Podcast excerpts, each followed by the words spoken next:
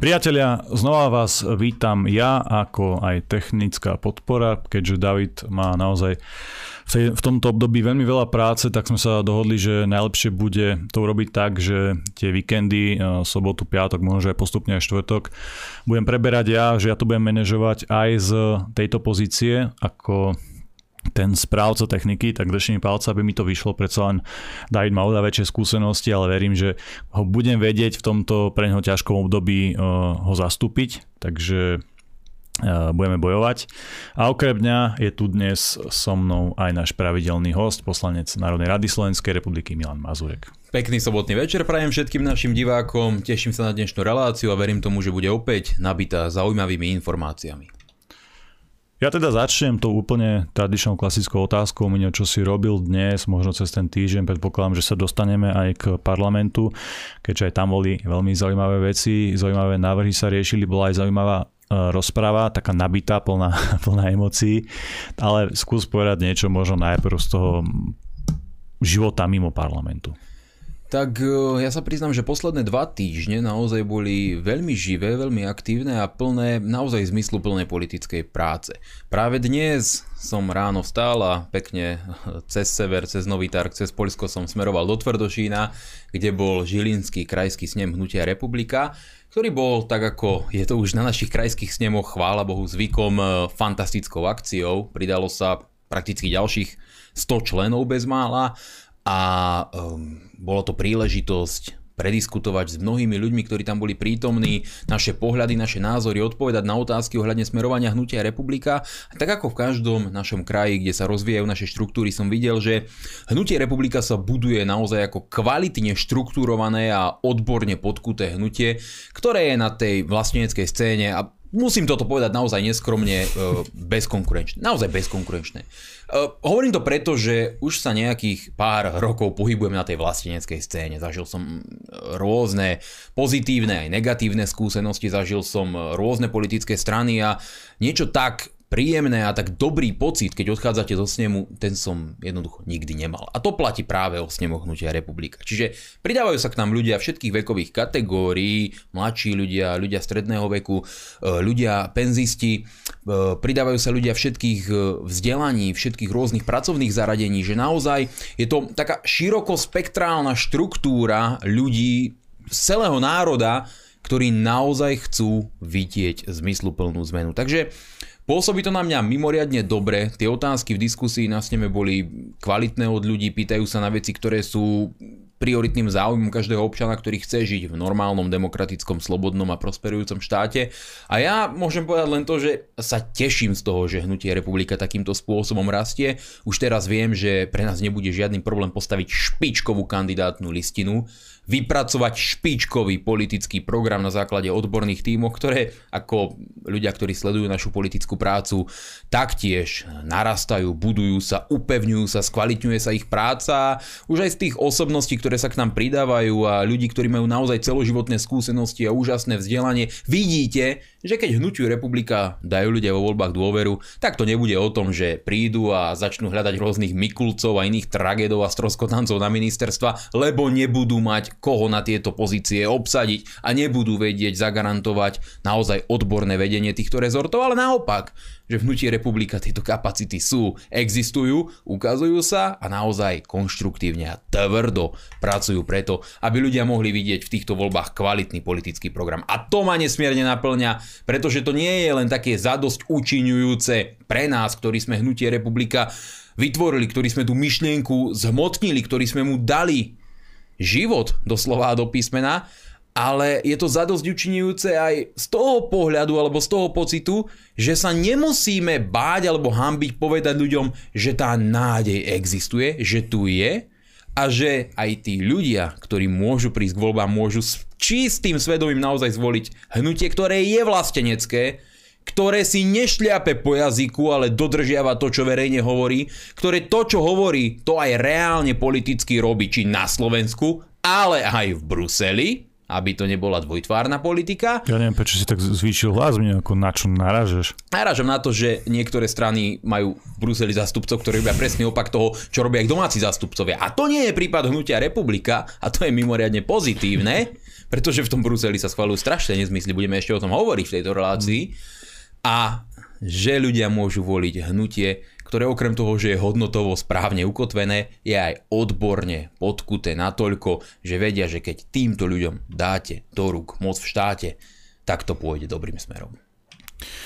Priatelia, ešte predtým, ako budem reagovať e, na mňa, tak ja vás prosím o takú možno podporu alebo pomoc, ak si všimnete, že niečo nejde tak, ako by malo e, ísť, alebo keď niečo nejde tak, ako keď je tu David, ktorý má s tým samozrejme väčšie skúsenosti, tak mi naozaj dajte vedieť, e, najmä prostredníctvom telegramu, napíšte mi to do komentárov, že napríklad zvuk, mikrofón, kamera a tak ďalej a tak ďalej, ja sa na to budem snažiť pozerať, alebo na tom YouTube do toho chatu, ja tam síce veľmi nechodím, ale teraz urobím výnimku a budem sa pozerať aj na tieto reakcie, aby som vedel, že je naozaj e, všetko v poriadku a všetko tak, ako má byť.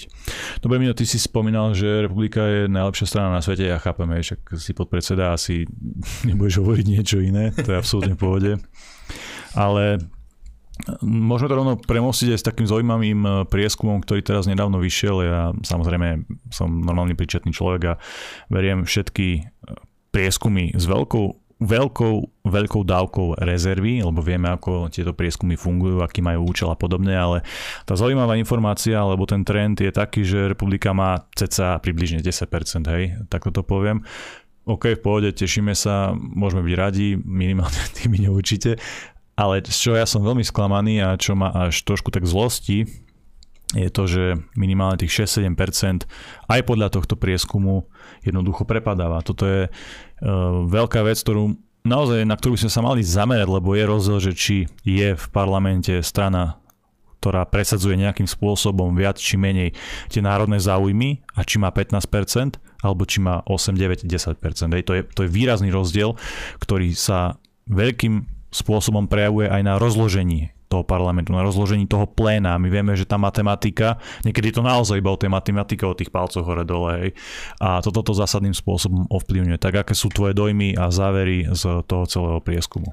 V prvom rade k tej matematike počas posledného týždňa boli v Národnej rade 3 alebo 4 zákony, ktoré buď prešli alebo neprešli o jeden hlas. Čiže ak hovorím o matematike, naozaj je to nesmierne dôležité, koľko má kto mandátov v Národnej rade. To je tá najpodstatnejšia vec.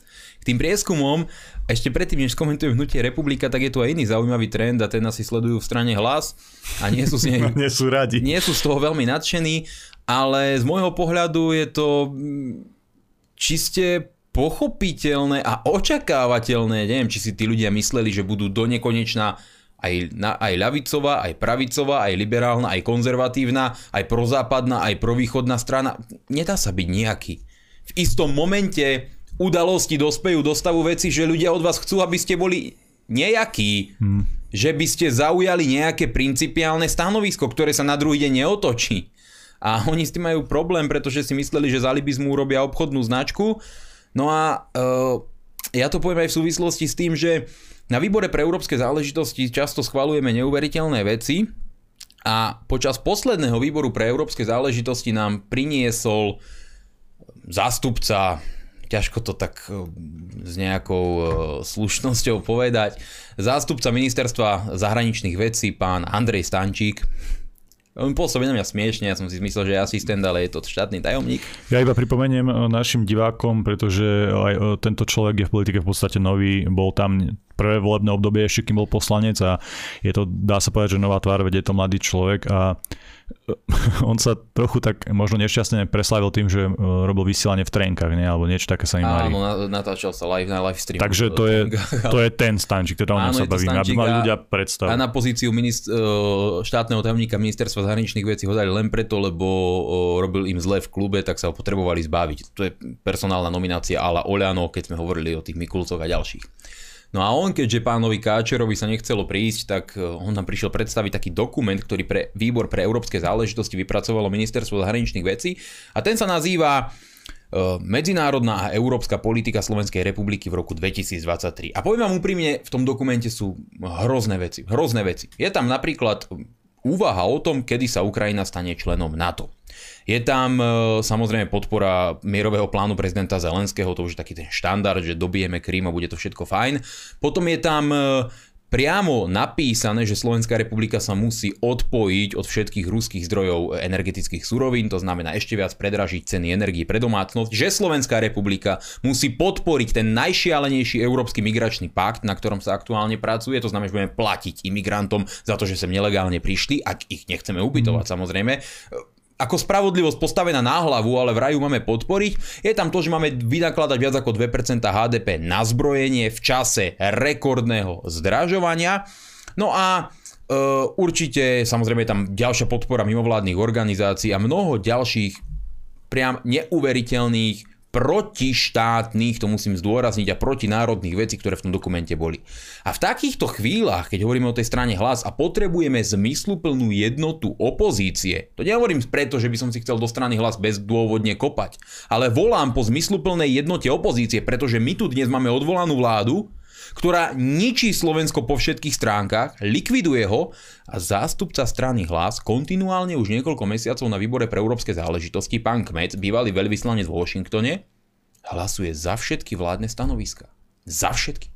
Za tento šialený dokument, o ktorom som tu teraz hovoril, znamenajúci úplnú vojnu s Ruskom, podporu ďalších sankcií, všetkého možného, hlasoval za digitálne euro, hlasoval za, tie, uh, za tú podporu uh, tých mechanizmov na znižovanie hovedzieho dobytka, alebo vraj produkujú metán, uh, tie obmedzenia spalovacích motorov, to všetko strana hlas podporuje mhm. neustále. Mm-hmm. A pre nás v opozícii je potom ťažké pracovať, keď my chceme zastaviť túto šialenú vládu v týchto úplne očividne protištátnych krokoch. No povedzte mi, čo je horšie pre slovenské hospodárstvo, ako zlikvidovať automobilový priemysel. Dnes, keď tam pracuje 300 tisíc ľudí, je to 14% HDP. No asi málo čo môže byť devastačnejšie ako to, čo urobia. A je nemysliteľné, ak opozícia vidí, že táto vláda to robí a zvihne za to ruku a hlasuje za. Takže preto ja to tu hovorím, lebo toto sú priame dôsledky toho, čo strana hlas vystrája, že jednoducho sú na nerozoznanie na tých výboroch od SAS napríklad, že sa k ním neustále približujú. A takýmto spôsobom teraz tie trendy vidíte, že proste v tých prieskumoch padajú. A i nič iné sa čakať nedalo. A pre nich by to mal byť podľa môjho názoru jednoznačný signál, aby sa resetli a nastavili naspäť na opozičnú cestu a hľadali možnosti, ako spolupracovať v opozícii a nie so Saskármi a s Oľaňákmi a že si navzájom budú pritakávať so Súským na výbore. Tak na jednej strane na tom výbore teda úplne nepochopiteľne podporili tento šialený dokument a keď tam bolo uznesenie opozičných poslancov o snahe pre diplomatické riešenie konfliktu na Ukrajine, no tak sa predstaviteľ hlasu zdržal jediný z opozície. Ja tomu nechápem a mrzí ma to, mrzí ma to, preto to tu hovorím. Ale čo sa týka hnutia Republika, áno, ako si spomenul, posledne to bolo 9,6, ak si dobre pamätám, čiže mm. bavíme sa teda áno, zaokrúhlenie o tých 10%, ktoré nám nameral najmainstreamovejší prieskum, aký asi existuje, bývalá Kisková agentúra, pardon, Bútorová, Kiskov poradca. Vieme dobre, bola tá legendárna nahrávka, Nie, pamätáte Kiska si? jeho poradca? Neviem, e, bolo to tak často nazývané, že e, Bútorov hovorca pán prezident mm. Kiska. Ale e, keď si pamätáte, bola tá legendárna nahrávka Matoviča s Procházkom a Procházka tam vtedy hovoril, že ten Kiska to robí dobre a Matovič hovorí, že čo robí dobre? No, že robí s tým fokusom. že ako robí s fokusom? No, robí s fokusom. Čiže manipuluje prieskumy ako e, v ľudovej reči e, podvádza, ale to u Andreja Kisko nie je nič neobvykle, takže nehneváme sa na ňo. A teda táto Kisková agentúra, alebo agentúra spájana s Kiskom, s ktorou robil Kiska, ako povedal pán Procházka, namerala hnutiu republika okolo 10%, čo je nejaký rastúci trend. Vnímame to, že tá podpora rastie, za čo sme nesmierne vďační a vnímame to naozaj s pokorou. Nie preto, že by sme si teraz povedali, máme 10%, sadíme si na zádok a ideme si užívať. No, my myslíme na Slovensko, myslíme na budúcnosť, myslíme na všetky tie roky tvrdej politickej driny a všetkého toho, čo nám tento systém urobil preto, aby sa nás snažil zneškodniť. A my musíme jednoducho tento zápas priviesť do víťazného konca. A práve v tomto ohľade musíme mimoriadne dôležite a so zreteľom nazerať na to, čo sa deje pod tými 5%. Že tam vidíme SNS s 3%, LSNS s 2%. Už tu máte cez 5% dokopy pri týchto stranách. Keď pozriete na tie národné strany alebo strany, ktoré sa hlásia k národnej vlastníckej myšlienke, ktoré už dnes je asi zrejme, že sa do parlamentu nedostanú, proste neurobia zázrak, nevyčarujú väčší zázrak Andrejovi Dankovi nepomohli tie billboardy, ktoré rozlepil po Slovensku, nepomohli mu tie neustále vystupovania v oligarchických televíziách, tak asi mu nepomôže už nič, preto jednoducho svoju politickú šancu prepásol v minulom volebnom období. A je dôležité, ak títo lídry nechcú pochopiť, čo sa deje, aká závažná a dôležitá udalosť na Slovensku aktuálne prebieha, čo nám hrozí, aby to pochopili tí voliči. A ja chápem, že pre niektorých ľudí to bude vyzerať arogantne, bude to pôsobiť zle, ale po voľbách, keď oni budú mať tých 6% utopených mimo Národnej rady a progresívci budú skladať vládu, potom budeme všetci plakať nad rozliatým mliekom a budete spomínať, no čo to ten Mazurek v tom kultúrblogu rozprával a poviete si, možno mal pravdu. Ale mne už nebude záležať na tom, aby vy ste mňa po veľkom zápase ocenili, že ja som mal predtým pravdu, keď sme ten zápas prehrali. Pre mňa je dôležité, hoc aj si myslíte, že trepem 2 na 3, aby sme ten zápas vyhrali a potom neskôr ste ocenili to, že môže byť republika, ako pripomínam, odborné vlastenecké hnutie, ktoré sa drží svojich zásad a ktoré proste ľudí nezradí v Národnej rade napríklad s 15%. Lebo keby tie vlastenecké hlasy, ktoré v tom prieskume boli pod 5% neprepadli, tak je to 15% pre republiku. 15%, 30 mandátov v Národnej rade, môžete zvolávať mimoriadne schôdze, mimoriadne výbory, môžete navrhovať odvolávania ministrov, môžete podávať na ústavný súd veci. Počas koróny, koľkokrát sme si prijali, aby sme mohli veci podávať na ústavný súd, nemohli sme, lebo sme nemali dosť poslancov z obrovské vymoženosti. Neuveriteľné veci. Už aj v tej Národnej rade si vyrokujete úplne inú pozíciu, keby ste aj neboli vo vláde, čo predpokladám, že pri takejto pozícii by sme jednoznačne boli a pevnou a silnou súčasťou vlády, ktorá by mohla naozaj zásadne vplývať na tvorbu programového vyhlásenia vlády. Už aj v Národnej rade, keď máte kontrolu nad niekoľkými výbormi, kontrolujete podpredsedov Národnej rady, už tak môžete výrazným spôsobom vplývať na slovenskú politiku. A toto je pre nás neuveriteľne podstatné. Pre všetkých vlasteneckých voličov alebo pre všetkých vlastenecky cítiacich ľudí na Slovensku, aby tie hlasy neprepadli. Lebo to, že niekto chce byť silou, mocou líder a nechápe, že už mal šancu ukázať, čo v ňom je, už mal šancu uchádzať, akú politiku robil, a potom, čo pôsobil ako súčasť vlády, ako jeden z najvyšších ústavných činiteľov, dostal od ľudí totálne katastrofálne vysvedčenie, že už ho viac v Národnej rade nechcú a on to nechce prijať, odmieta reflektovať na realitu a ďalej ide utápať tie 3%, tak je to pre Slovákov pre vlastenecky uvažujúcich konzervatívnych ľudí katastrofa. A keď vám budem hovoriť teraz, čo zase slovenská vláda predviedla v Bruseli, akým spôsobom poškodzuje slovenský priemysel a slovenské hospodárstvo a tým aj všetkých obyvateľov Slovenskej republiky. Veď dneska, keď si otvoríte správy, tak čítate, táto fabrika prepúšťa, títo majú problémy, tento jednoducho prichádza do krachu. Ľudia prichádzajú o všetko. Ľudia sú čoraz horšej a horšej ekonomickej situácii. Reťazce si z nás robia srandu. A my tieto veci potrebujeme okamžite riešiť. Preto je dôležité, aby čo i len jeden jediný hlas neprepadol. V prvom rade v prvom rade mi je veľmi ľúto sns teda Slovenskej národnej strany ako také, pretože je to strana, ktorá v tom historickom národnom zápase slovenského národa urobila obrovské množstvo práce je to naša najstaršia politická strana, kde fungovali fakt veľké osobnosti, veľkí dejateľi, ako bol Martin Rázus alebo Vilian Paulini Todd a tak ďalej, tí ďalší. A je mi veľmi ľúto, že taký človek ako je Andrej Danko túto stranu teraz e, asi zrejme na schvál alebo účelovo potápa a taktiež e, je mi ľúto všetkých tých radových obyčajných národňarov, ktorí to e, s touto myšlienkou naozaj bojujú úprimne a myslia to vážne. Ale otázka skôr mi k tomu, k tej, k tej úvahe alebo k tomu dokumentu, ktorú ti priniesol najmladší štátny tajomník všetko sú to uchylné blbosti, aj treba to takto povedať a pomenovať, ako to je. Tie ekoteroristické veci, to nebudem tu našim divákom vysvetľovať, lebo oni dobre vedia, že hovedzie meso je úplne v poriadku, alebo že likvidovať si na schvál svoj vlastný automobilový, priemysel, ja neviem, či to nie je už náhodou aj na úrovni vlasti zrady, lebo však tým priamo ideš proti záujmom Slovenskej republiky a jej obyvateľov. Ale tá myšlienka, že zvýšiť nejaké výdaje na zborenie, respektíve ich míňať e, efektívnejšie sa mi celkom páči, lebo veď e, slovenská armáda alebo armáda ako taká je vždy pilier toho štátu, to je to, čo chráni jednak tých obyvateľov, ale aj tú suverenitu a tak ďalej. A vieme, že tie naše ozbrojené síly sú teraz vo veľmi e, takom zlom alebo zanedbanom stave a že tie investície sú to naozaj potrebné. Tí všetci vojaci, ktorí nás počúvajú a ja verím, že sa tu nejakí nájdú, tých obyčajných a slušných samozrejme pozdravujeme aj všetkých slušných a radových, poctivých policajtov, ale vieme ešte bezpečnostné zložky sú zanedbávané už dlhodobo, až tam reálne by sme fakt potrebovali nejak nakopnúť. Ja teraz nehovorím, že zoberieme všetky vrtulníky z Ameriky, ako to teraz, ako, ako to teraz je, ale vidíš, že naša technika sa rozdáva kade tade po svete že naša suverenita je takto účelo podkopávaná, že zo Slovenska sa doslova stáva demilitarizovaná zóna. My reálne sme odkazaní na vojenskú pomoc, tak to nejaké nakopnutie by, hádam, aj dávalo zmysel. No, znie to veľmi pekne, keď to takto hovoríš, že si ideme budovať ozbrojené síly, ale tie peniaze nebudú použité na budovanie našich ozbrojených síl, ale na plnenie amerických vrecák. A práve dnes som čítal perfektnú správu, tuším priamo na denníku N, to znamená nespochybniteľný zdroj pre všetkých slnečkárov, že Slovenská republika ide zo dňa na deň zdvojnásobiť produkciu e, munície, teda nábojov. Mm. Lebo to načsľubil Ukrajincom.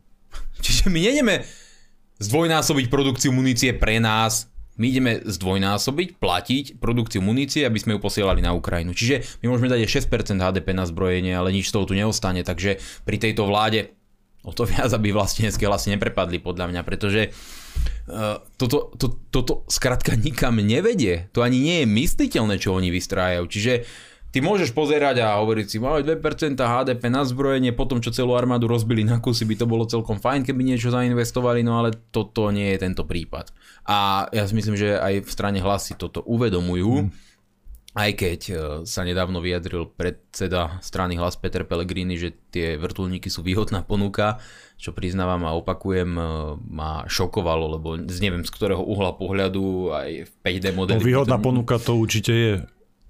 Ale záleží z aké keby strany. Si to, keby si to cieľene chcel, hľadal a snažil sa kupovať takéto vrtulníky, pretože tu existuje nejaký argumentačný informačný základ, na základe ktorého také vrtulníky potrebuješ.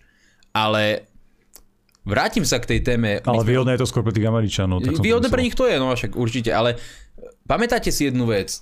Boris Kolár, keď odôvodňoval, prečo máme poslať protiústavne tie migy na Ukrajinu, tak hovoril, že za tých 900 miliónov on by chcel, aby išli do sociálnych programov. Ja si pamätám ako dnes, keď to hovoril, že ak by tých 900 miliónov, ktoré nám dajú výmenou za tie migy, išlo do sociálnych programov na pomoc ľuďom, tak by to bol dobrý deal, alebo teraz používajú tie moderné anglické slova. A jediné, čo pôjde do sociálnych programov je 340 miliónov, ale do amerických sociálnych programov z vrecák slovenských daňových poplatníkov. A potom berte tých slovenských politikov vážne.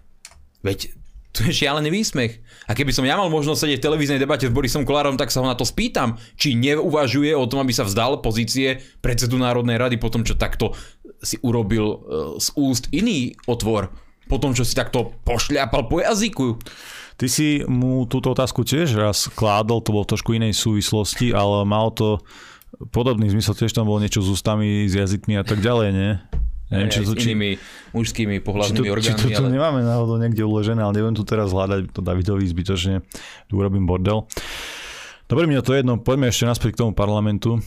Nejaké veci tam Matovič predkladal, zase také, nazvem to, odvážne veci, tie klasické atomovky, ale my sme boli zvyknutí na to, že v podstate to tomu Matovičovi vždy prešlo aj nejakým spôsobom. On tam mal ten, ten svoj klub, alebo niektorí to hovoria, že kult, pročkovci a tak ďalej, ale jednoducho on mal tam vždy tých poslancov, ktorí mu to schválili, jednak tí jeho vlastní z toho Oľano samozrejme, ale aj kolegovia z vlády vedeli sa dohodnúť a prechádzalo to. Aj, a mohli to byť hociaké blbosti, aj to bolo jedno, čo predložil. Fakt, že keby predložil, že Zem je plocha, asi by to zrejme prešlo jednoducho.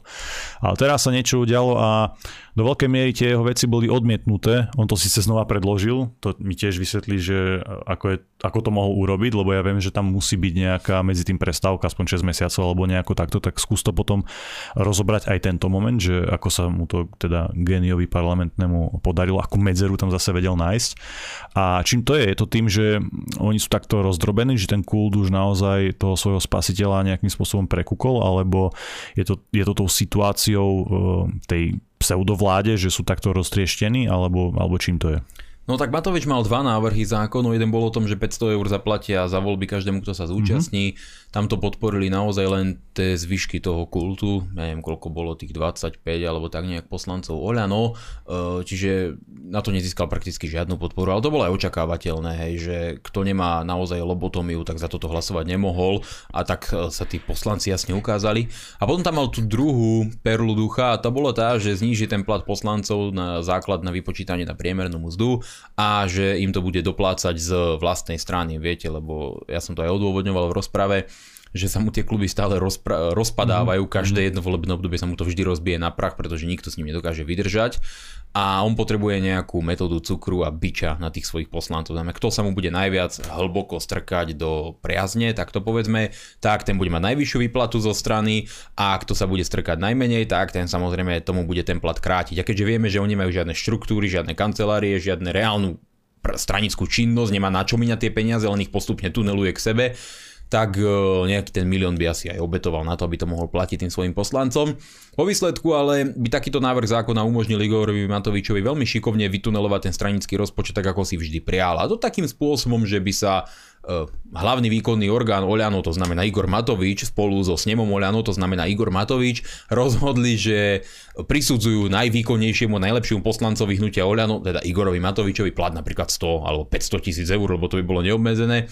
A tak by za pár mesiacov skratka konečne mohol úplne legálne, veselo a čisto vytunelovať celý stranický rozpočet, obísť všetky zákony, ktoré tu doteraz boli, lebo hm. viete, zákony vám priamo limitujú, na čo môžu tie peniaze byť využívané, práve preto, aby si to ten predseda neukradol celé k sebe. No a on vytvoril zákon, na základe ktorého by si to mohol ukradnúť celé k sebe. A keďže vieme, že on má skradnutím skúsenosti, tak verme tomu, že asi by to bol aj schopný urobiť. No a za túto perlu jeho ducha hlasovali len zase poslanci toho kultu a Kotlebovci. Takže v Národnej rade už sú len tieto minikoalície, inak to tam všetko funguje podľa účelu čo je výhodné mhm. pre tých, ktorí to dávajú, ale majú na tom nejaký prospech, alebo je to z ich rezortov, alebo z ich ľudí. Na tom sa urobí nejaká chvíľková politická dohoda. V tej Národnej rade to naozaj vyzerá pred hlasovaním asi ako v tom novom targu, odkiaľ som, som dnes išiel na trhu s kožušinami alebo s lacnými nohavicami, nejakými fejkami, proste behajú tam, hlasovanie má začať o 17, začína 17, 18, len preto, že ešte sa e, obchoduje, handluje, ako sa hovorí po poľsky, jednoducho hľadajú nejaký spôsob, ako sa dohodnúť na tom, čo považujú za dôležité, e, vyrokovávajú, za čo podporia ten či onen pozmenujúci návrh, keď to potom neprejde, tak to presúvajú na inú schôdzu a hľadajú, je to, je to, je to hrozne nedôstojné, nemá to nič s normálnym e, legislatívnym procesom, mm. je, to, je to naozaj urážka všetkých eh, ľudí na Slovensku, ktorí to myslia vážne.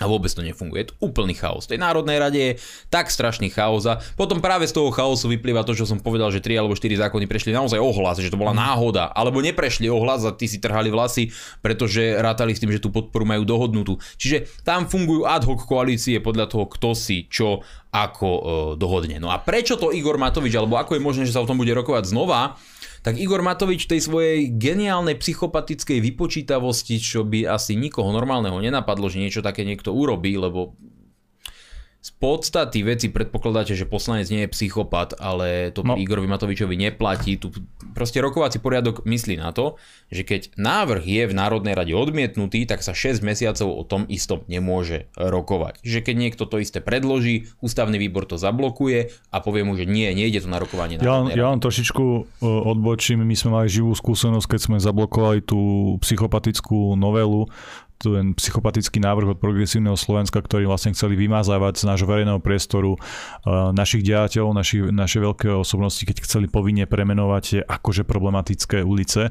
A v podstate ten stav je taký, že im to neprešlo vďaka nám a teraz tiež musia, lebo oni to dodržiavajú, musia pol roka čakať a dovtedy by mali byť voľby, takže sme v podstate zahojení. Hej.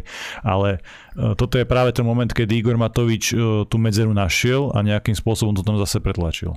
No, on predložil ten zákon ešte predtým, než sa o ňom hlasovalo. Čiže on ho dal do podateľne v dobe, kedy už ten zákon v Národnej rade bol na programe. A to by nikoho nenapadlo, pretože vy nemáte dôvod dávať na rokovanie ešte raz to isté, o čom, mm-hmm. čo už na rokovaní je, pretože ste normálni za štandardných okolností. Ale on to urobil, vypočítavo, lebo rokovací poriadok nemyslel na to, že poslanec nebude normálny, a predložil ten zákon znovu, aj napriek tomu, že ešte rokovací proces o zákone, ktorý už tam bol, nebol ukončený. A rokovací poriadok na túto situáciu skrátka nemyslí, lebo prizvukujem, nerobili ho pre psychopatov. A teda on natešený našiel medzeru, ako môže zase e, rokovať o tom istom. A prečo o tom môže rokovať? Zoberte si, že pri poslednom tom zákone on úplne sabotoval celú rozpravu a sabotoval aj celé rokovanie Národnej rady. On rečnil, začal okolo 11.30 alebo 11.15 do obeda. na obed bola obedná prestávka, po obede začal znovu rečniť, rečnil až do 17. do hlasovania, po hlasovaní vystúpil znovu a už Boris Kolár dal procedurálny návrh, aby sa rokovalo až e, do skončenia toho bodu, že keď chce, nech rečne do 3. rána, ale musí sa to prerokovať. Čím mi zamedzil možnosť vystupovania, lebo ja tam nebudem s Magorom mm. proste tiež e, do nekonečná. A keď sme to rátali, tak Igor Matovič celkovo rečnil v rozprave k tomu zákonu približne 6 hodín. 6 hodín. A za tých 6 hodín celému národu ukázal, že ústavná liečba jeho chorej mysle je viac než nevyhnutná. Kto ste nevideli, tak také perly napríklad som zverejnil aj ja na Facebooku pred pár dňami, je to také veľké video, tam vidíte hneď, že Matovič nadáva Mazurekovi a poču, vypočujte si kľudne, čo bolo obsahom tej jeho rozpravy, že tam bolo všetko. Holokaust, Hitler, Židia, proste rozum sa vám zastavuje. A celkovo v tej rozprave snať tisíckrát opakoval to isté stále dookola, tí sú zlodeji, urážal. Urazil úplne každého. Ja rozmýšľam, či vôbec niekoho Okrem Smerodina urazil úplne každého. Hmm. Dourážal, zhanobil, ponižoval. 20 minút sa len Benčíkovi venoval, keď ho urážal čo bolo veľmi vtipné, potom začal uražať mňa, potom Mirasuju, potom Fica, potom Pelegriniho, potom Sasku a potom zase dookola Benčíka a tak ďalej. Koho tam mal v tej Národnej rade, toho urážal. Čiže celý zmysel jeho 6-hodinového vystúpenia bolo sabotovať rokovanie Národnej rady, nedovoliť, a to sa opýtali, že prečo to robí, nedovoliť, aby bola akákoľvek iná téma, aby v, v správach bol on, samozrejme to je jeho taký taký ten kúsok, to znamená, že vystrojí nejaký, nejakú hlúposť, aby sa skrátka v správach mohlo robiť, hovoriť len o ňom, lebo veď keď predsa prídu tí reportéri povedia, parlament dnes rokoval len o návrhu Igora Matoviča, pretože Igor Matovič rečnul celých 6 hodín a zablokoval celú rozprávu. Hmm. Lebo predkladateľ má právo neobmedzeného času, čo je asi tiež jedna diera v rokovacom poriadku, lebo tiež pred, nemyslel na psychopatov. Tak teda 6 hodín, potom večer skončil niekedy okolo 9, štandardne parlament končí okolo 7, on išiel, išiel, išiel, išiel, neviem už komu to hovoril, nikto tam nebol, ani tí jeho kultovní príslušníci, možno traja. A, a bolo to príšerné, bolo to strašné, je to je, je jednoducho neopísateľné, čo tam predvádzal, naozaj znovu prizvukujem, pre lekárov, pre psychiatrov, ktorí to sledovali, možno zaujímavý materiál na analýzu, ale pre normálnych ľudí nie, nie, niečo príšerné, niečo strašné a zrejme sa to bude opakovať, eh, že mu budú musieť vyčleniť celý jeden rokovací deň a zase mu dať, že to rokuje do konca, lebo on to urobí úplne odznova, odznova a jemu ani nepríde, že robí dnes, dnes je ten špeciálny deň, kedy, ktorý patrí v podstate, v podstate jemu, mohol si to naplno užívať. Dnes máme 1. apríl. Dobre, Priatelia, ja zase skúsim dať nejakú zaujímavú poučnú prestávku. Máme už pol deviate a to je štandardne čas na to, aby ste si oddychli, aby sme si my oddychli a určite e, tú prestávku využite na to, aby ste si nainštalovali Telegram. Dnes budem primárne riešiť e, otázky z Telegramu. Takže e, keď nemáte Telegram, neviem prečo, na Telegrame nie je nejakým spôsobom obmedzovaná sloboda slova, nie je tam cenzúra, nám sa tam funguje veľmi dobre, takže určite poďte na Telegram, využite na to túto úžasnú prestávku, ktorú práve idem zapnúť. Dobre priatelia, po prestávke sme späť. So mnou tu je aj Milan Mazurek. Riešime predovšetkým teraz tie naše domáce politické scény. Dal si nám tu nejaké teda informácie za diania v, v parlamente tým, ako si to videl ty z tvojho pohľadu Jedna z tých e, zaujímavých vecí, ktoré teraz sa riešia dosť aktuálne a ktoré sa najmä riešili v minulosti, je minister vnútra Roman Mikulec. Vieme, že to je minister vnútra, ktorý drží asi ten nejaký osobný rekord nie, v počte odvolávaní a v počte aj tej, tej obhajoby, že to dokázal ustať. A myslím, že 7, 8 alebo 9 krát e, bol pokus o jeho odvolávanie, ale vždy teda našiel tú podporu. A teraz sa objavili informácie, že niekoľkokrát vlastne porušil tie zákony, tie predpisy a že uh, ne, ne, neakceptoval tie normy, ktoré mal mal prístup k nejakým tajným utajovaným informáciám v čase, keď nebol ešte preverený a tak ďalej a tak ďalej. To skús možno detálne rozviesť ty. Takže či bude potom to nasledovať zase nejaký pokus, ktorý by už reálne aj s ohľadom na tú situáciu v parlamente mohol byť úspešný nejaký pokus o jeho odvolanie. No my si musíme uvedomiť, že Roman Mikulec je chodiaca kopa kaos, katastrof, zlodejín, podvodov a kšeftov a politických a, pri, a aj manažerských na to ministerstve zlyhaní. Je, je nemysliteľné, že sa v parlamente vždy našli poslanci, ktorí tohto skorumpovaného arci zločinca držali vo funkcii, ale aspoň vidíte opäť takú sondu do duše toho, kto vlastne tvoril vládnu koalíciu, že ministra Mikulca nechali bačovať až do dnešnej doby, mm. kedy už totálne že explodovali tie kauzy a už, už nikto, ani tie liberálne médiá ho nemôže obhajovať. Proste nikto. Ale oni ho pravidelne a niekoľko násobne, ako som vravel, oni ho reálne obhajovali. Tam sa niekto postavil za ten rečnícky pult a tvrdil, že ten Roman Mikulec je ten správny človek, ano. ktorý musí ten rezort jednoducho viesť. No najviac ho obhajoval vždy Igor Matovič a Eduard Heger. To nich podľa mňa vypoveda za všetko, keď sa za takéhoto skorumpovaného niktoša takto aktívne a razantne vždy stávali.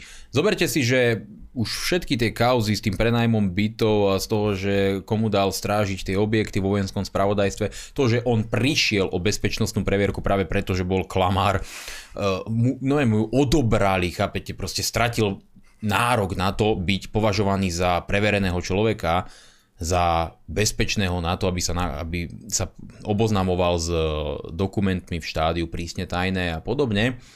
A on sa rozhodol, že túto skutočnosť nebude rešpektovať a ako minister si dovolil 29 krát nahliadať do dokumentov, na ktoré nemal právo vidieť. To Takže znamená... nebavíme sa, že raz nejakým nedopatrením to k nemu prišlo, on o tom nevedel, alebo mu to ešte vtedy nedoplo, že o tú previerku prišiel, alebo dvakrát možno. Stane sa Napríklad mne sa stalo, že trikrát som také informácie videl zatiaľ v mojom živote, ale je mu 29 krát. Ale u neho, je to, u neho je to stále tak, že on musí o tieto informácie požiadať. To znamená, to nebolo nikdy, ani jeden jediný krát tak, že on by sa omylom oboznámil s prísne tajnou informáciou. On si musel požiadať a tí zamestnanci asi nemali na výber, alebo sa ho báli, alebo nechceli prísť o mm. svoju pozíciu. Pričom tiež je to zrejme teoreticky porušenie zákona, lebo oni mali vedieť, že mu to nemôžu dať. No tá zodpovednosť, ja teraz sa zamýšľam, že či on sa nevyhovorí na to, že to zodpovednosť je na tých zamestnancov, že oni urobili tú chybu a že reálne oni si to mali nejakým spôsobom odkontrolovať, Jasné, že komu to dávajú. vo výsledku je to ako keby si prišiel vylúpiť obchod a povedal, že chybu urobil ten hlupák, ktorý SBS, ti tie peniaze dal. Prečo ti ich mal dať, veď to nemal ti ich dať, nie?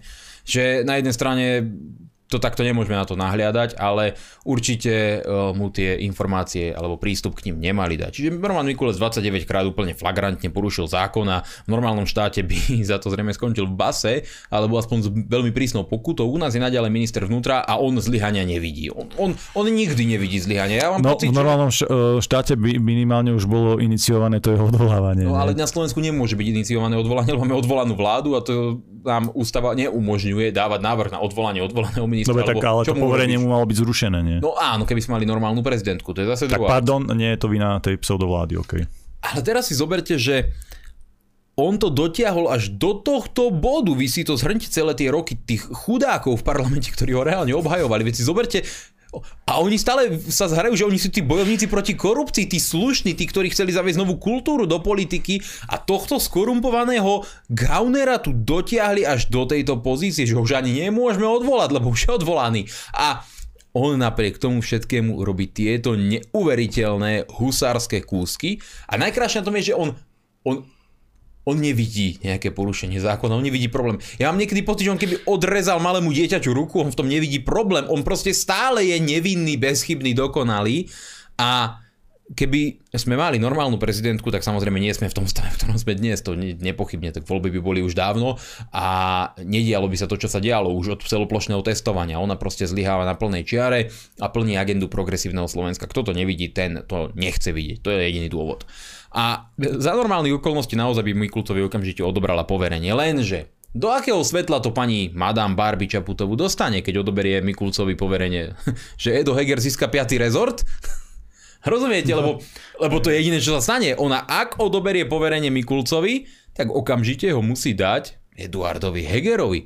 A ako bude pani madam prezidentka Barbie vyzerať, keď opakovala, že ona vymenuje úradnícku vládu za predpokladu, že táto vláda fatálne zlyhá. A ja som sa pýtal už predtým, keď padol aj minister zdravotníctva eh, a boli sme v stave bez ministra financí, že čo je vlastne to zlyhanie, čo sa musí stáť atomová vojna, alebo kde musíme dôjsť, aby sme sa presvedčili o tom, že táto vláda fatálne zlyhala. A teraz keby odvolala ministra vnútra, tak by asi málo kto bol v stave uveriť jej, keby nám oznámila, že ona bude čakať na nejaké zlyhanie, lebo už väčšie zlyhanie si ani nevieme predstaviť. Ministra financí, ministra zdravotníctva, ministra vnútra.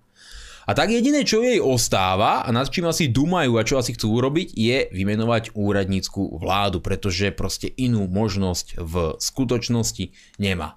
A to samozrejme pre Slovensko tiež nie je žiadna výhra. Takáto ale úradnícka vláda by zase otvárala otázku, či Sulík s Matovičom dodržia ten svoj veľkolepý sľub, že dajú voľby čo najskôr. Ale to by zase znamenalo, že voľby budú asi začiatkom augusta alebo niekedy koncom júla čo je zase pre nich katastrofa, lebo je to uprostred leta. Čiže my sa zmietame z chaosu do chaosu. Ak sa pýtate na môj osobný názor, ak by bolo hlasovanie o tom, že by tu boli predčasné voľby na základe nejakého aktu prezidentky, že by o, hmm. zobrala poverenie Mikulcovi a zrušila Hegera ako takého, tak zrejme by asi aj celý strana demokrati by sa rozpadla, lebo Heger by si mohol, musel prestať robiť to PR, lebo on vlastne, on už nie je predseda vlády, on je marketingový panák, ktorý si z tej pozície odvolanej robí proste nejaký PR pre vlastnú politickú stranu. Ale ak by teda bolo hlasovanie, ktoré by vychádzalo práve z tohto aktu od Madame Čaputovej, tak by som bol jednoznačne aj za to, aby voľby boli čo najskôr. Budú v lete? No budú v lete, musíme sa na to pripraviť, prispôsobiť, asi bude nižšia účasť, ale nechať tento chaos do 30. septembra, to už hraničí s vlastí zradou naozaj. Ak by som ja napríklad teraz hlasoval za to, že mám to nechať do 30. septembra len preto, aby voľby neboli v lete, no tak v žiadnom prípade. Proste nech sú voľby čo najskôr. Nech sú aj v lete. Hlavné je, aby sme pomohli Slovensku, aby sme čo najrychlejšie proste tento chaos skončili. To je môj pohľad, môj názor a tak ako som si konzistentne od začiatku ako, ako som konzistentne od začiatku trval na tom, že Mikulec nemá byť ministrom, tak e, teraz kto sa ho z akéhokoľvek dôvodu zastával, vidíte, že tá pravda bola na našej strane. Dobre, Mino, rieši sa teraz e, do veľkej miery aj to zastropovanie cien. Tak ako, ako to vnímaš a aká je pozícia hnutia republiky v tejto otázke? No, rieši sa marketingový fígel zo strany obchodných reťazcov, nie je zastropovanie cien. A toto je také svinstvo, že ja by som to nazval aj nekalá súťaž, alebo niečo, že by podľa môjho názoru zakladalo právo na nejaké trestné stíhanie, alebo porušenie zákona, proste nekalá reklama, všetko musí mať svoje medze.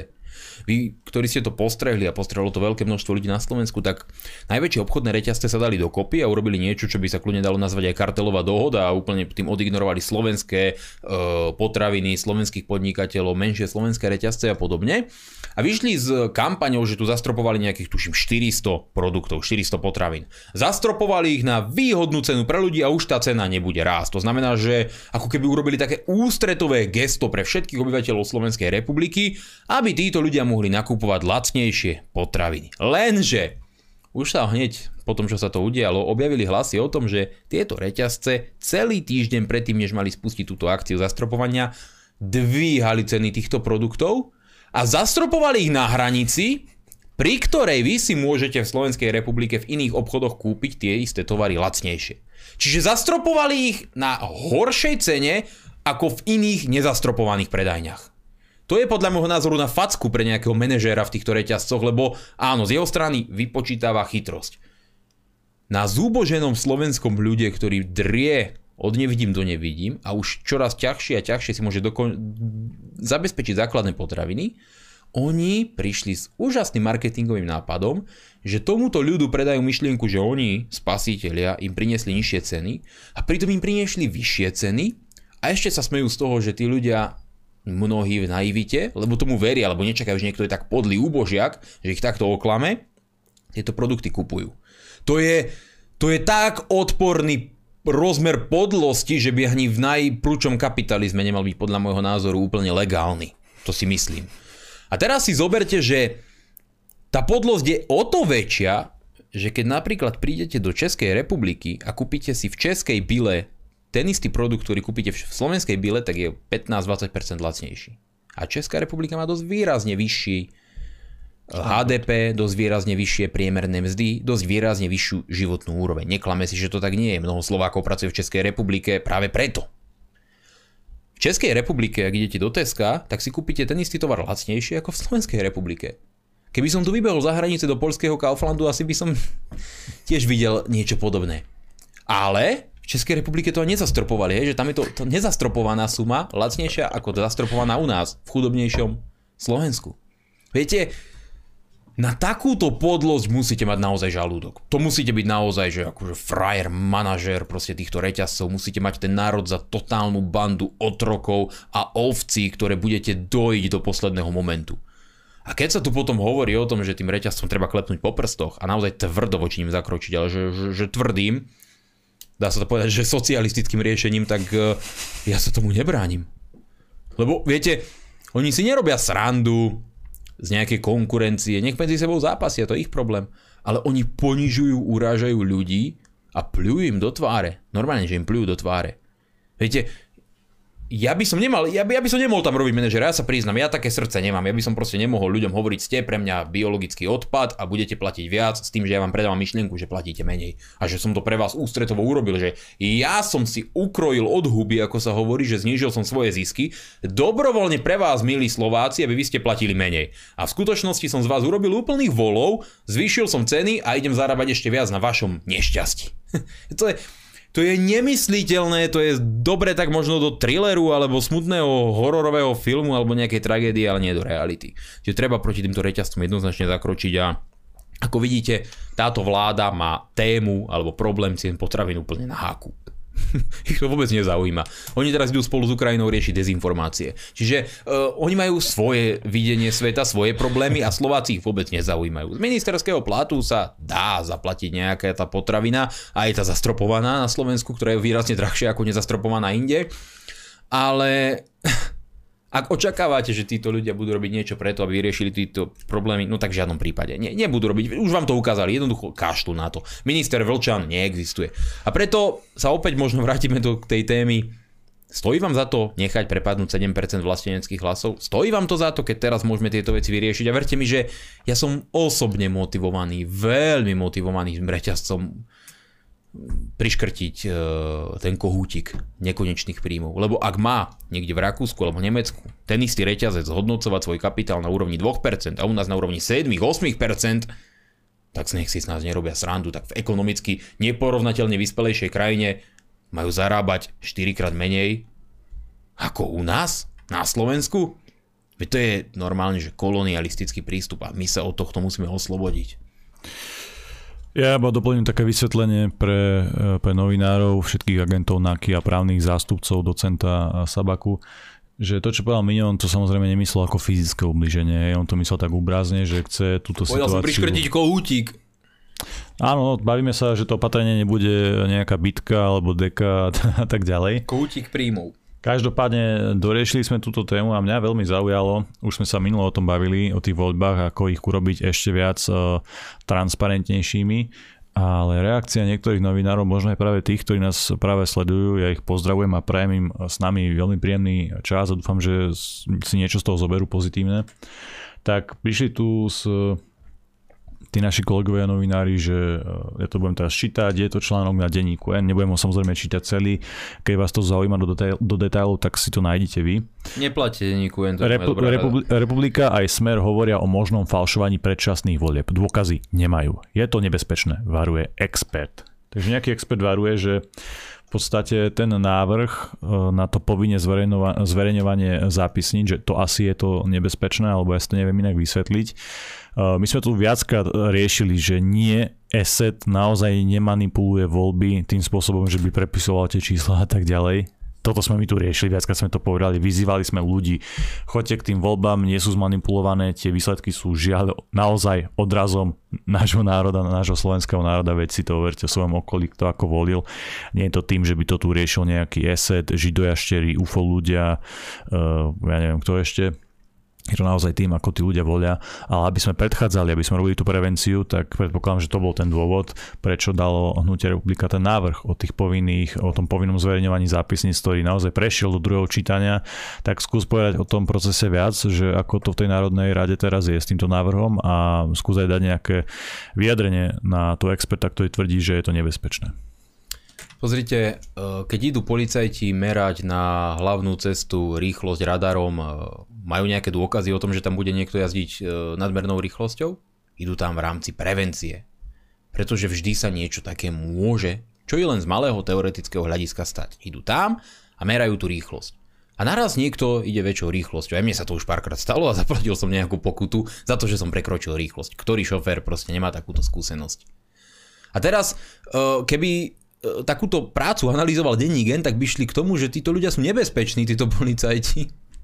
No občanov by možno aj súhlasilo. No.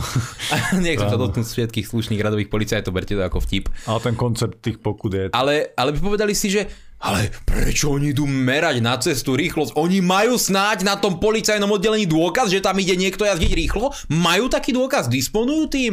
No nemajú, idú tam v rámci prevencie a v rámci, aspoň to sú deklarované snahy, e, z bezpečného, plynulého stavu cestnej premávky. A náš návrh zákona počíta s tým, že voľby sa nemanipulujú, ale chce do volebného procesu zaviesť transparentnosť, aby sa ani manipulovať nemohli. Keby to náhodou nejakého, ja neviem, Igora Magora alebo niekoho iného napadlo. Keby ho to napadlo a chcel by preto niečo urobiť. Nehovorím, že to urobí, ale keby ho to napadlo, lebo jeho veľa vecí napáda a častokrát sme z toho šokovaní, čo ho napadlo, alebo prepadlo, alebo dopadlo.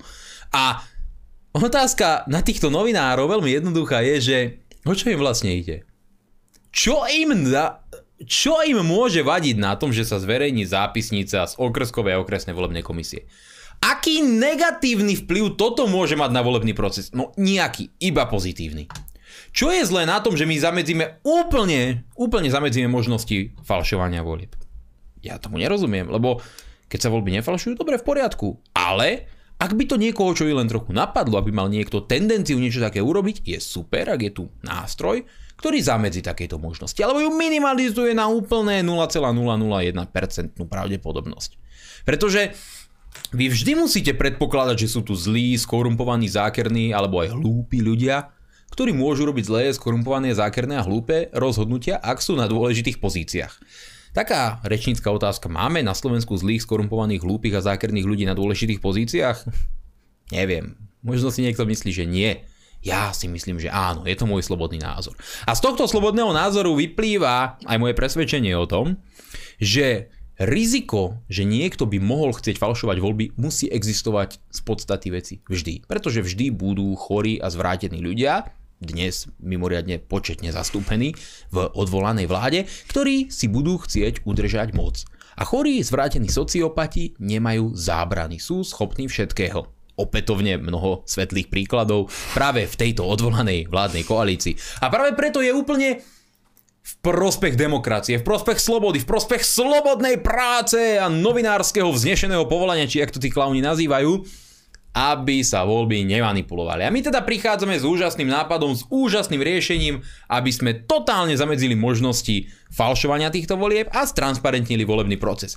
Keby boli novinári čestní a spravodliví, tak tlieskajú, pozvú ma do denníka N, kde to, alebo Eda Kočiša ako predkladateľa a on to pani Tódovej, alebo ako sa volá, vysvetlí. Normálne povie, prečo to robíme, prečo to dávame. Oni vás nepozvú, nespýtajú sa na, vás, na, na váš názor, ale spoja vás s nejakou super mega konšpiráciou s útokom na kapitol vo Washingtone.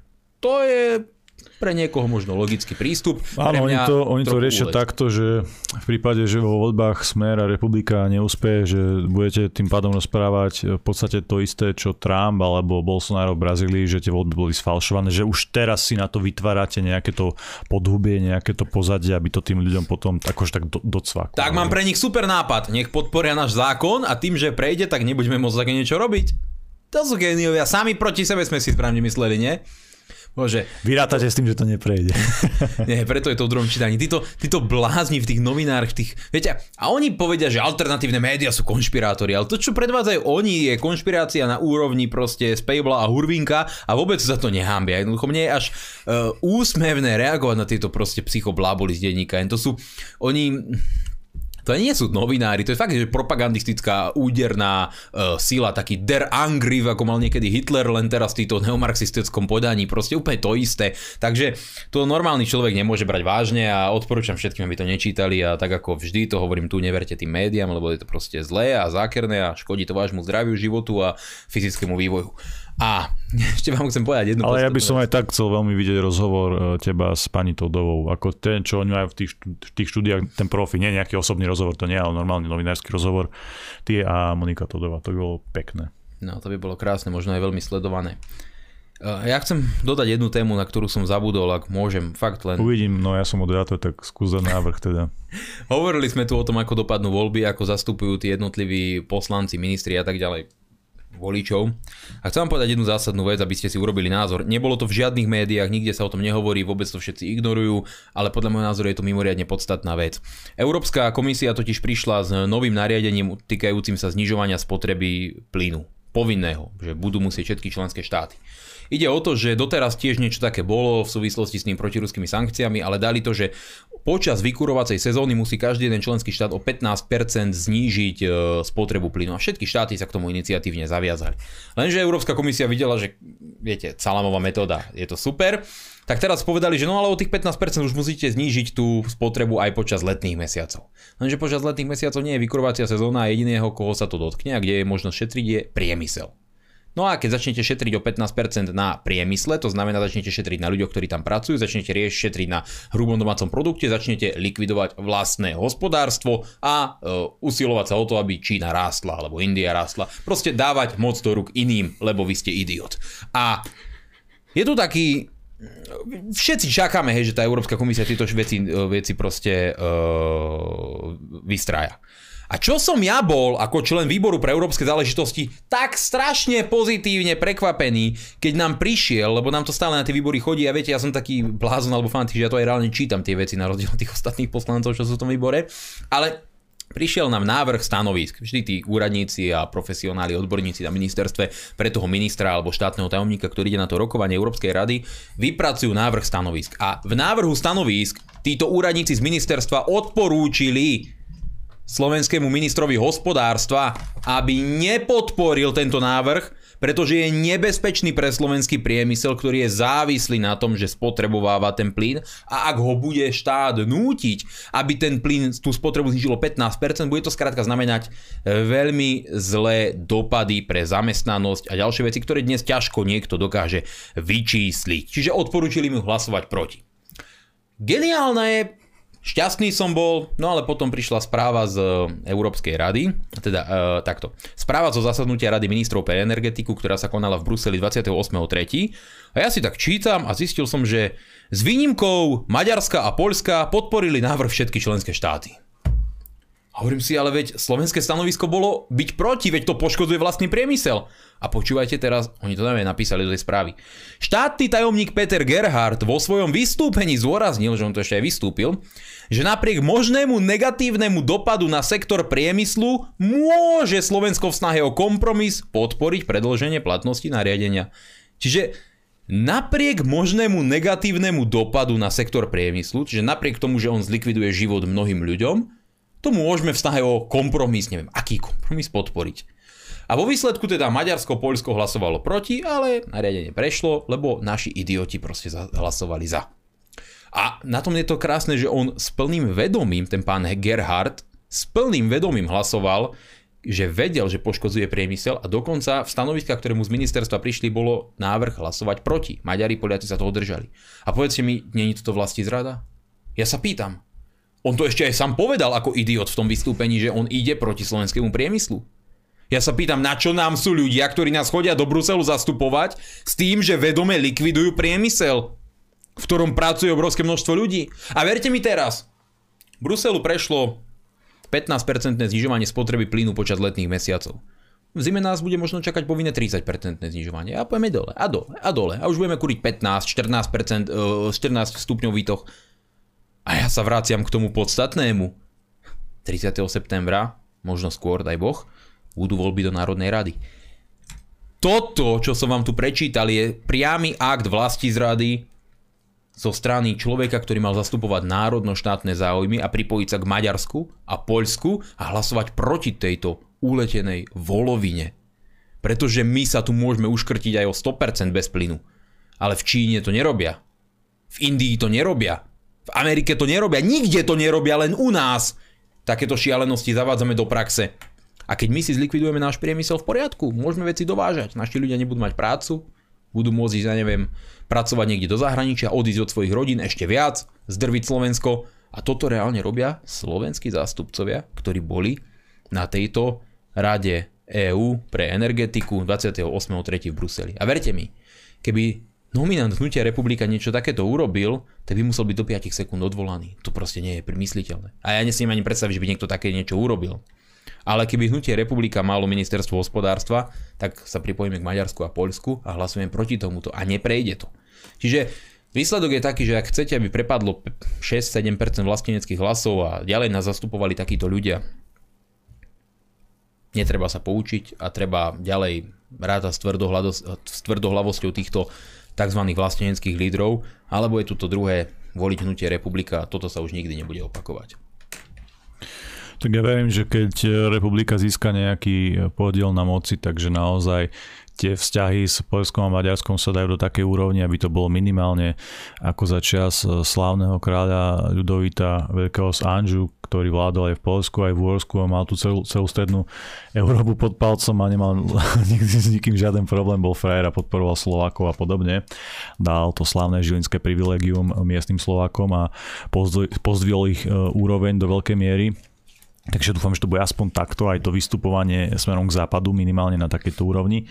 A teraz e, sa už teda pokúsim dať e, nejakú prestávku, potom samozrejme pokračujeme aj vašimi otázkami a primárne budeme robiť ten telegram, tam píšte otázky, je už to tam teraz dosť zahltené nejakým spamom, nejakými diskusiami, debatami, ale ja sa budem snažiť v tom nájsť nejaké zmysluplné otázky. Takže teraz e, tá prestávka.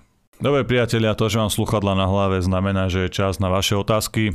Ja teda už som zapol telefón, aspoň som sa o to pokúsil. Aj si ho zobrazil Aj funguje, stránke. idem teraz na to. Uh, takže kde to tu má David? David tu má, že telefónne číslo. Podarilo sa mi ho zapnúť, takže je to super. A ja skúsim zapnúť, že prvého volajúceho, bude to moja premiéra, takže máte fakt, fakt veľké šťastie, že to robím ja teraz. Máte priestor, nech sa páči, idete na to. Zdravím vás páni, Raj Modrosač pri telefóne. Uh, chcem sa opýtať, či ona... Máte priestor. Sekundu, len toto, toto vás aby nebola odozva. No, ako je možné, že odvolaný Naď a Heger, uh, navyše, teda odvolaní, išli na Ukrajinu a uzatvárajú ďalšie dohody, aj keď vlastne sú členmi už inej strany, ktorá ani nebola vo voľbách. To je prvá otázka. Druhá otázka, ako Milan vidí uh, výmenu občianských preukazov. Zmizli stade uh, znaky Slovenskej republiky. Ja som v prvom rade občan Slovenskej republiky a členom Európskej únie. To je, to je obrovský, obrovský rozdiel. Ja nevidím, prečo by som mal mať doklad nejaký Európskej únie, keď som len členom. Som členom aj Rybárskeho zväzu a mm. nemusím to mať na občianskom preukaze. To je ďalšia otázka. A chcem sa opýtať, uh, aké má plány republika, že či chce zostať v Európskej únii po voľbách, alebo uh, mieni vystúpiť.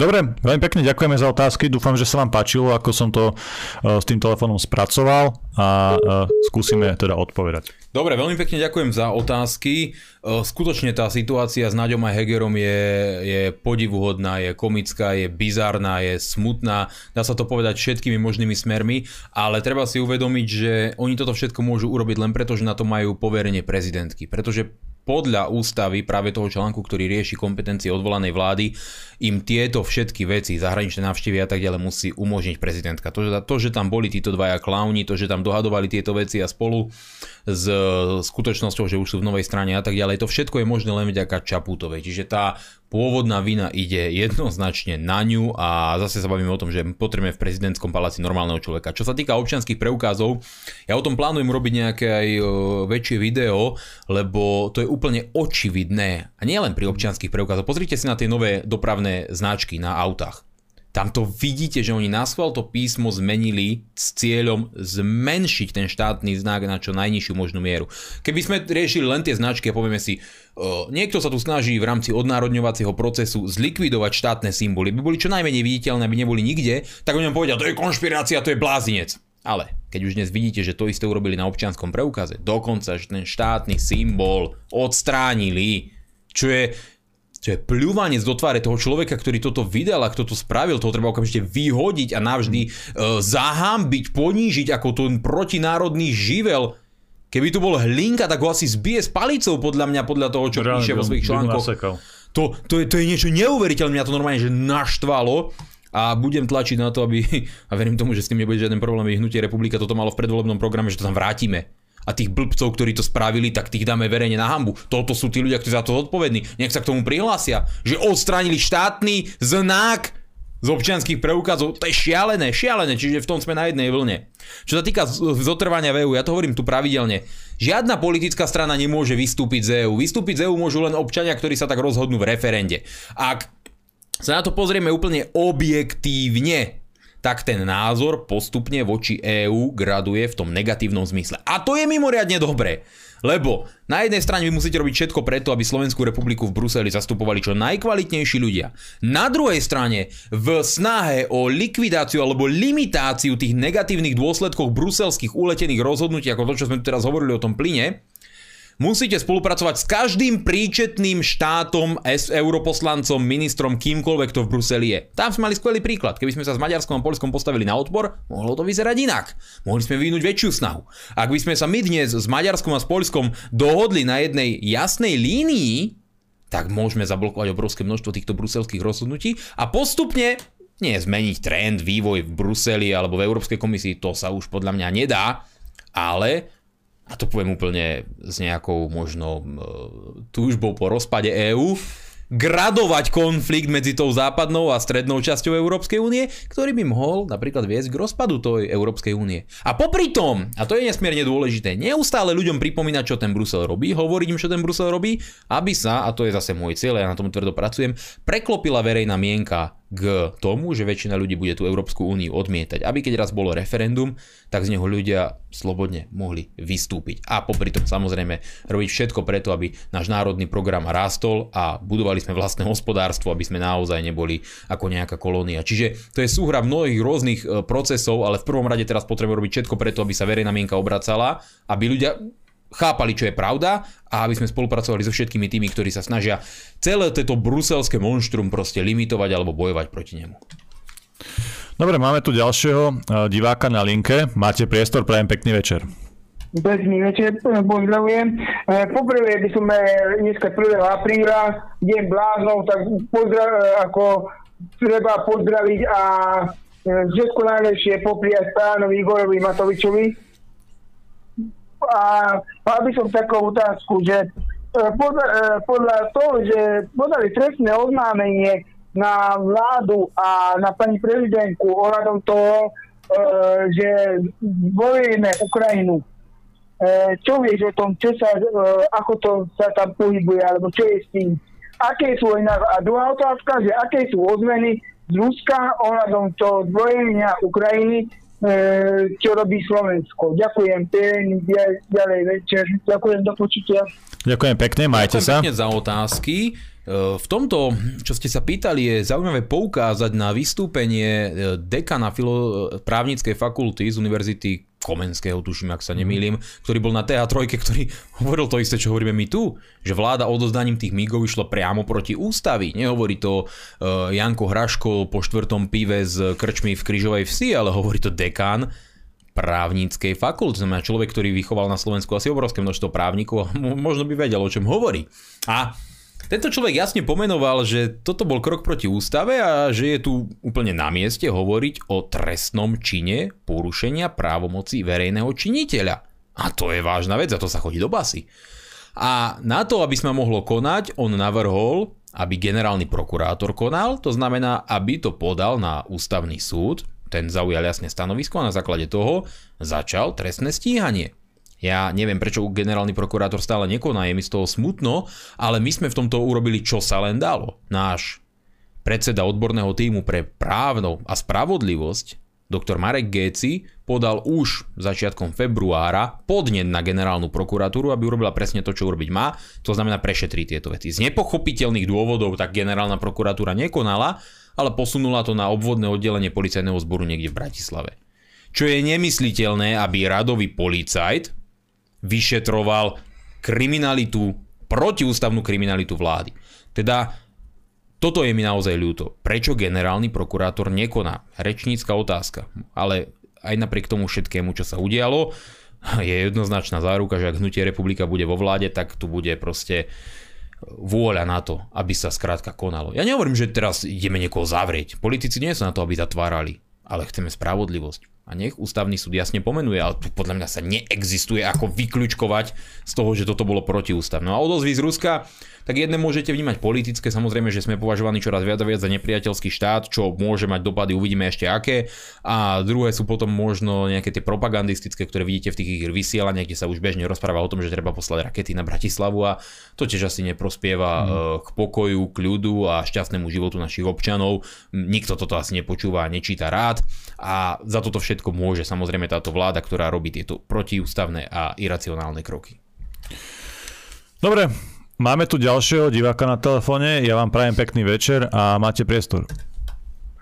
Dobrý večer, Milan z Bratislavy. Ja sa chcem opýtať len, Míňa, že prečo si neha stále nadávať od týchto v tej vláde a v parlamente do fašistov, keď vlastne oni sú fašisti.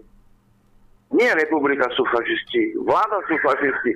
Obmedzovali pohyb, obmedzovali slobodu, robili zle. E, Čaputová vyznala, vyznamenala pro nejakých fašistov, vznikov gardy a neviem čo. Hej, proste, e, oni sú fašisti.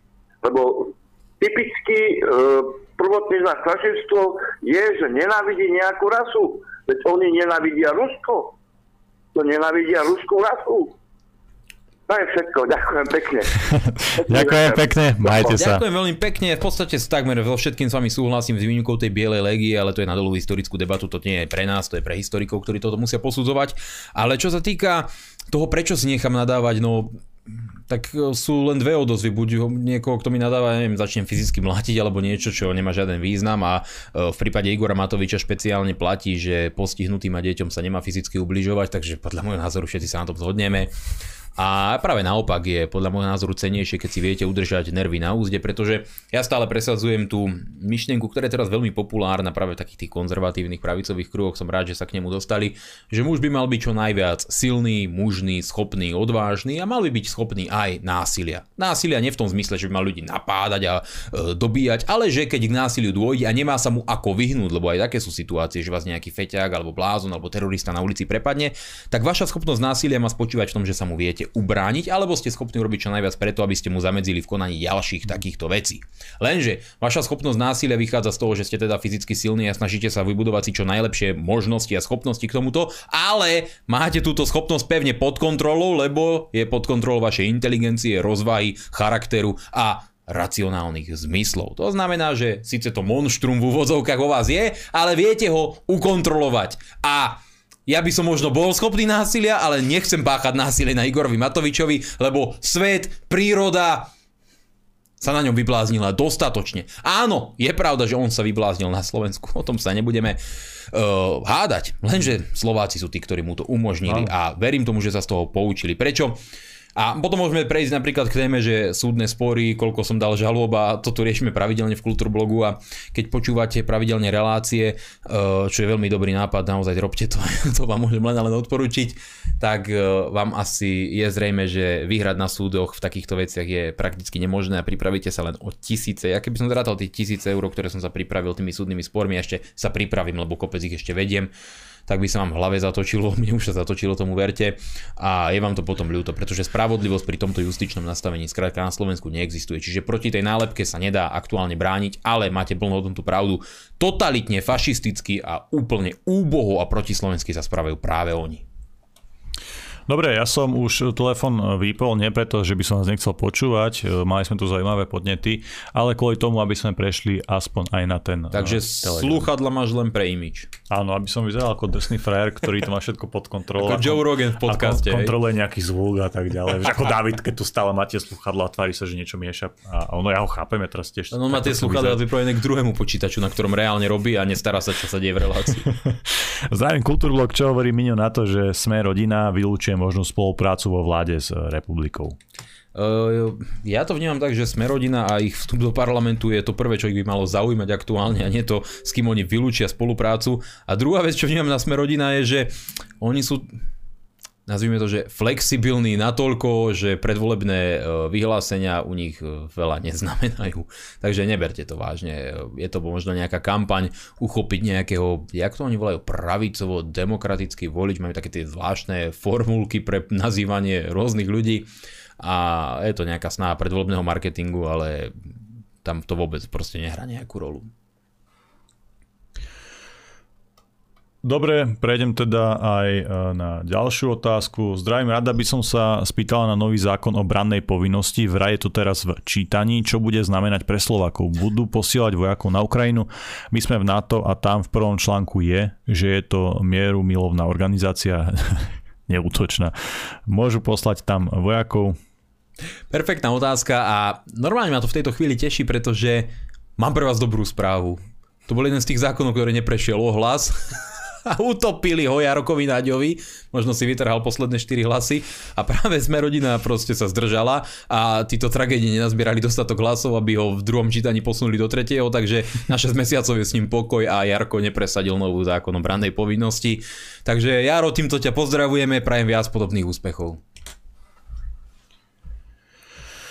Otázka pre mňa, aký názor má na to, že veľa členov republiky odišlo zo strany a na nefunkčnosť stranických organizácií v Bansko-Bystrickom kraji? S týmto absolútne nesúhlasím, to je otázka, ktorá už v sebe skrýva akúsi podrývačnú snahu, nič také nezaznamenám. Nedávno bol s ním v Bansko-Bystrickom kraji, prijímali sme ďalšiu stovku členov, absolútne rýchlo sa rozrastáme. Chápem, že to nehovorme si, že nie, že niektorí členovia napríklad z hnutia odídu a môže to vychádzať aj z toho, že Niektorí majú napríklad nenaplnené očakávania, niektorí sú mm, častokrát nespokojní s tým, ako to funguje. Niektorí namiesto toho, aby sa snažili konštruktívne riešiť možno problémy, ktoré vzniknú na nejakej okresnej úrovni, tak vybuchnú emócie. Proste v každej jednej organizácii, kde pracujú tisíce ľudí, vzniknú medzi ľuďmi trenice. To sa nedá, to, sa, to nedokázal ani Mečiar, ani Zurinda, ani nikto, aby sa ľudia na akejkoľvek rôznej lokálnej úrovni v rámci z stranických štruktúr proste nepochytili do nejakých konfliktov. To sa bežne stáva, to sa vždy bude stávať, niektorí ľudia sklamú, niektorí ľudia sa dostanú do problémov. Taká je plynulá Eh, taký je plynulý vývoj tej organizácie, čiže vždy sa to bude diať, vždy budú niektorí ľudia odchádzať, niektorí ľudia budú prichádzať a ja tomu nevenujem nejakú veľkú pozornosť práve preto, že vidím, že tá organizácia výborne rastie, vedujú skvelí ľudia a keď sú nejaké konflikty, je nesmierne dôležité si to vydiskutovať v rámci tej okresnej organizácie, prípadne do toho zapojiť. Máme na to demokratické orgány, disciplinárnu komisiu. Neviem, či ty nie si jej členom dokonca tu. Tento človek vás bude disciplinárne... Ja som predsedom tej komisie. Predseda disciplinárnej komisie Hnutia republika stojíte oproti mne, takže nemusíte sa vôbec nič ničoho báť a disciplína bude. Takže uh, treba si to vybaviť normálne, ale nie písať to po Facebooku a nadávať si verejne a tak. Čiže mm, berem to tak ako konflikty medzi ľudských vzťahov, ktoré už dnes ne, nepredstavujú nejaký problém. Ďalšie otázky z Telegramu. Pekný, pekný pozdrav z New Jersey všetkým roduverným Slovákom a Slovenkám aj do štúdia tebe, Janko, Miňovi aj celej republike. Ja nemám ani tak otázku, ale prozbu. Mohli by ste viac informovať o voľbe zo zahraničia, kedy sa ľudia môžu zaregistrovať, aby to neprepásli. Ďakujem veľmi pekne, pozdravujem do New Jersey. New Jersey som pozeral naposledy v seriáli Sopranos, keď som ho sledoval odtiaľ som mal nejaké zábery z New Jersey, ale trochu asi iné ako bežní ľudia, ktorí tam žijú. A inak, uh, inak z nejakých kontakt z New Jersey nemám, ale teším ma, že sledujete aj z takýchto diaľaví aj spoza oceánu. Zároveň je to pochvála pre Janka, že to dokázal spojazniť, keď aj v Amerike ho dokážu sledovať, to čo tu kliká, určite sa teraz cíti lepšie za tým počítačom. Máme globálny to, čo, dosah. To, čo on aktuálne robí, má vyslovene globálny dosah, to vie, kde všade ešte ľudia sledujú, čo je úplne úžasné a veľmi sa z toho teším. No a o tých informáciách ohľadne voľby zahraničia určite budeme informovať. Budeme to si buďte istí. E, čakáme ešte na ten termín volieb, lebo vyzerá to s Čaputovou všelijak. Nádejne, beznádejne, e, smutne, veselo, nazvime to hoc ako. Ale určite budeme informovať, nezabudneme na vás a budeme sa snažiť robiť všetko preto, aby sme vám poskytli informácie k tomu, aby ste sa mohli čo najrychlejšie včasne zaregistrovať a odoslať to hnutiu republika. Iba drobnú radu pánovi Milanovi, ruky preč od Danka, jeho snaha o tzv. spájanie je iba zákerný pokus zneužiť mená a osobnosti ako výťah do parlamentu. On vie, že v prdeli ľudia ho do nej pri posledných voľbách poslali. Danko dostal, čo mu patrí. On zničil Slovenskú národnú stranu. Bavili sme sa tu o tom, e, ja som to hodnotil, že objektívne Andrej Danko dostal nejakú podporu vo voľbách 8, niečo percenta E, ten svoj mandát totálne zahodil von oknom, proste ľudí presvedčil o tom, že nemá na to a nemal by byť predseda parlamentu. To je objektívny fakt, tým mu to potom vo voľbách zrátali. Čo sa týka toho spájania, ja som to tu o tom hovoril, že spojiť vlastencov, komunistov, čo je nie preto, že by som ja mal niečo proti radovým členom komunistickej strany, ale je to proste iracionálne, nemožné. Jednoducho tie ideológie si odporujú už na základe tých ľudí, ktorých definovali. Keď prečítate Marksa, Engelsa, Lenina, proste to, to sa nedá dať dokopy. To, to sa nedá. Proste to je, keby ja som si zakladal dúhovú mimovládku, nikto by mi to neveril. Je to proste umelé a ne, neprirodzené. No a e, ja pri tomto spájaní vyčítam tej veci jednu vec, že mm, e, ľudia hovoria spojite sa, zjednote sa, aby to tu štruktúrovanie fungovalo, ale čo má byť výsledkom toho spojenia? Ďalšie rozdrobovanie alebo jednotný spoločný úspech a konštruktívne fungovanie a spolupráca. Lebo tí ľudia, ktorí sa dnes e, deklaratívne spájajú, tí istí ľudia 3 roky absolútne nevedeli medzi sebou komunikovať, nevedeli nájsť žiadny spôsob pre spojenie do jedného väčšieho subjektu, neustále sa rozdrobovali a každý sa hral na vlastnom piesočku. No ale s tým, ako sa blížia voľby, tak sa rýchlo všetci natlačia na jednu kandidátku, popri tom sa neviem predstaviť, ako sa dohádajú, kto aké miesta dostane a teraz čo sa stane. Jediné, čo ich spája teraz pred voľbami, je túžba byť v parlamente. Buď sa do parlamentu nedostanú a hlasy utopia, čo je to na 99% pravdepodobné a hrozne mi z toho ľúto, alebo druhá vec, dostanú sa do parlamentu, rozdrobia sa na XY subjektov a rozdrobenie národnej scény pokračuje ďalej. Ja hovorím, že Slovensko potrebuje silný, naozaj silný, odborne podkutý, hrdý pronárodný subjekt, ktorý hovorí to, čo aj reálne robí môžete si otvoriť stránku Hnutia Republika, pozrieť si naše odborné garancie, pozrieť si našu členskú základňu, pozrieť si náš program, pozrieť si to, čo chceme a čo budeme robiť. A ešte samozrejme príde v, v, blíž, ako sa budú blížiť voľby, príde podrobný, detailný, rozpracovaný program, na ktorom sa nám mimoriadne záležať a vidím, že máme takých odborníkov, že to nebude vôbec žiaden problém. A teším sa z toho, že sa nám to podarí na Slovensku dať dokopy, ale na to potrebujeme mať silný a stabilný subjekt, nie 50 malých rozdrobených subjektov. Dobre priatelia, náš čas sme už dnes naplnili a pevne verím, že sa vám naša dnešná relácia páčila a pevne verím, že aj po tej technickej stránke bolo všetko úplne v poriadku. Veľmi pekne vám ďakujem za vašu pozornosť a za vašu podporu. Dnes tu so mnou bol náš pravidelný host Milan, Milan Mazurek. Ďakujem veľmi pekne všetkým našim divákom. Ten počítač som tu mal len preto, že som si potreboval prečítať tú správu Európskej rady, lebo som si zabudol to vytlačiť, takže sa ospravedlňujem, nečítal som dnešný obsah relácie práve z neho, no ale Ďakujem všetkým za pozornosť, teším sa z toho, že ste tu s nami opäť boli. Verím tomu, že sa vidíme aj ďalší víkend a verte tomu, každý sobotný večer strávený s kultúrblogom je to najlepšie, čo môžete pre svoje zdravie, inteligenciu a správny telesný vývoj urobiť. A preto vám všetkým prajem príjemnú, krásnu, ničím nerušenú dobrú noc. Toľko Miňov pozdrav k 1. aprílu a ja sa tiež pokúsim rozlúčiť priateľia, študujte, cvičte, pracujte na sebe, vzdelávajte sa, posúvajte sa ďalej, myslíte samostatne, myslíte kriticky, overujte si mainstream, alternatívu a určite aj nás. Prajem vám dobrú noc.